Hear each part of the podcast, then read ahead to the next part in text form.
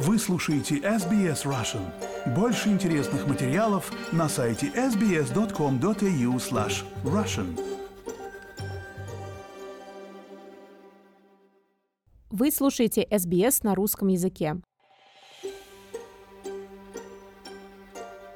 Некоторое время назад в русскоязычных группах на Фейсбуке начали появляться взволнованные посты – Сообщалось, что по непроверенной информации в декабре 2023 года офисы для сдачи биометрических данных на австралийские визы будут закрыты в России.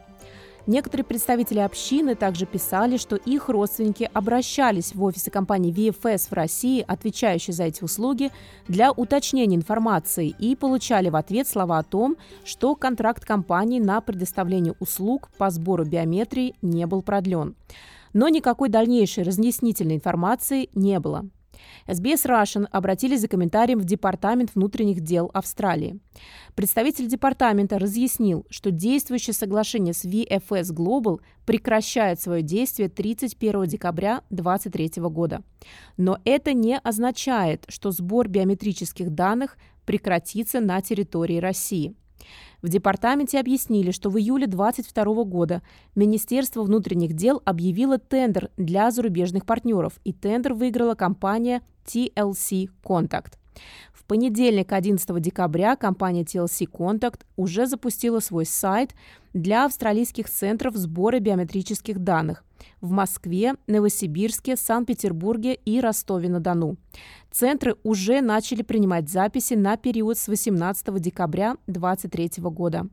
Одновременно с этим последний день работы австралийских центров сбора данных под управлением VFS Global – это пятница, 15 декабря 2023 года. Также в департаменте уточнили, что во Владивостоке сбор биометрических данных под управлением компании VFS Global продолжит работу до 27 декабря 2023 года. А 15 января 2024 года, после некоторого перерыва, также во Владивостоке заработает новый центр уже от TLC Contact. SBS Russian также взяли комментарий у иммиграционного агента из Сиднея Надежды Сдельник. Надежда подтвердила уже существующую информацию и успокоила многих потенциальных заявителей. Сбор биометрических данных в России на австралийские визы остается. Надя, а в русскоязычных сообществах на Фейсбуке и в других сообществах ходят слухи, переживания о том, что с Нового года закроется подача биометрии на австралийские визы в России. Действительно ли это так? Валерия, спасибо большое за вопрос, потому что даже я вчера, просматривая группу, увидела эти вопросы, увидела комментарии и увидела, что люди просто реально переживают и не понимают, что им дальше делать. На самом деле, с определенной периодичностью компания должна перезаключать контракт и в данном случае VFS Global, они просто не получили контракт на предоставление услуг по сбору биометрии для граждан России. Что будет происходить? До 15 декабря центры будут работать в Москве, Новосибирске, Ростове-на-Дону и в Петербурге. Но после 15 декабря уже э, совсем другая компания начнет оперировать. Они официально начнут свою работу 18 декабря, и они откроются также в Москве, в Новосибирске, в Ростове-на-Дону и в Петербурге. И сбор этих биометрических данных будет происходить на базе австралийских центров по сбору биометрических данных. Компания называется TLS Contact. Эта вся информация представлена на официальном веб-сайте Департамента иммиграции. И э, немножко у нас будут варьироваться даты по Владивостоку. То есть в Владивостоке будет также оперировать VFS Global до 14 января 2024 года, а уже после 15 января Владивосток полностью будет покрываться этой вот компанией, которая называется TLS Contact. Мы зашли на веб-сайт, проверили, э, как вообще обстоят дела с регистрацией, как это все будет выглядеть. То есть такая же процедура, как раньше у нас тоже была, нам нужно было зарегистрироваться, там, создать пароль. Веб-сайт показывает большое количество мест на прохождение биометрии. Поэтому, я думаю, паниковать не стоит. Так, хорошо, значит, просто для подтверждения. Таким образом, процесс подачи документов на визу остается прежним. Если мы говорим, скажем, про туристическую визу, если мы хотим, чтобы родители приехали к нам в гости, Туристическая виза точно так же подается, грубо говоря, онлайн, загружаются все документы, вам приходит приглашение на прохождение биометрии, и, в принципе, как и раньше, вы будете проходить их в тех же самых городах, если вы проживаете в России. Это просто будет сбором вашей информации заниматься другая компания, но никто центры в России закрывать пока не собирается. Все верно. То есть просто поменялся провайдер и все. И касательно процесса, он остается прежним. Если вы подаетесь на туристическую визу для родителей, и вы являетесь гражданином Австралии, либо у вас есть э, статус постоянного резидента, тогда вам там предложится опция, хотите ли вы подать для родителей на более длительную визу, то есть более длительный период. Поэтому мой совет, конечно, ставьте эту опцию, потому что виза будет выдана на три года. И вам не нужно будет там через год переподавать, снова проходить эту биометрию, медицину и так далее.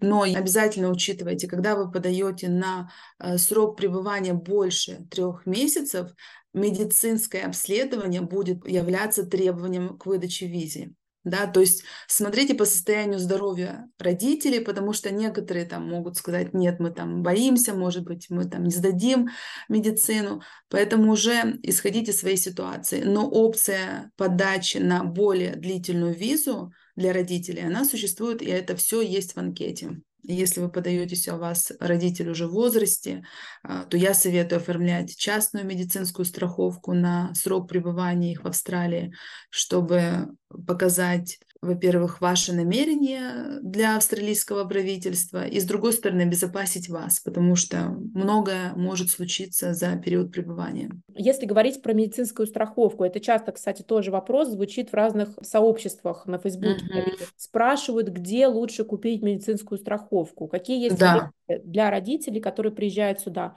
на короткий срок, на длинный срок, неважно. Это на самом деле важный вопрос, потому что у меня было несколько клиентов, которые попали в плохую ситуацию, то есть не обязательно что должно ужасно плохое произойти, но вы же знаете, что даже просто вызов скорой помощи может обходиться от 600 долларов да, за один вызов. Поэтому имеет смысл э, сразу оформить частную медицинскую страховку, она называется Overseas Visitors Health Cover. На самом деле очень много провайдеров, которые предлагают данную страховку. Мы используем в основном либо БУПа, у них неплохая цена, либо NIB, очень хорошая цена, они, по-моему, практически самые дешевые. И еще есть такая компания CBHS, они, вот они самые дешевые. И примерно ориентироваться по цене, сколько это может стоить. Вот, например, CBHS, вот я сейчас сделала просто квоту, она стоит 60 долларов в месяц, то есть 30 долларов за две недели. Либо Бупа – это самый э, дорогой вариант 100 долларов в месяц. То есть на что мы смотрим? Мы смотрим на покрытие, мы смотрим на какие дополнительные сервисы нужны клиенту. Если нужно пойти к врачу, сколько страховка покроет из этого? Будет ли покрываться вызов э, скорой помощи и в каком объеме?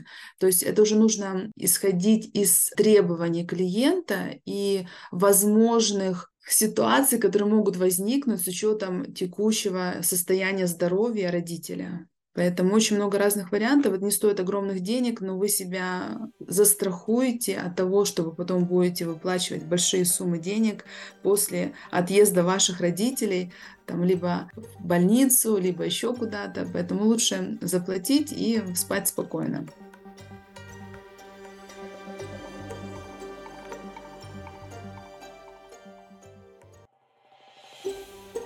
Хотите услышать больше таких историй? Это можно сделать через Apple Podcasts, Google Podcasts, Spotify или в любом приложении для подкастов.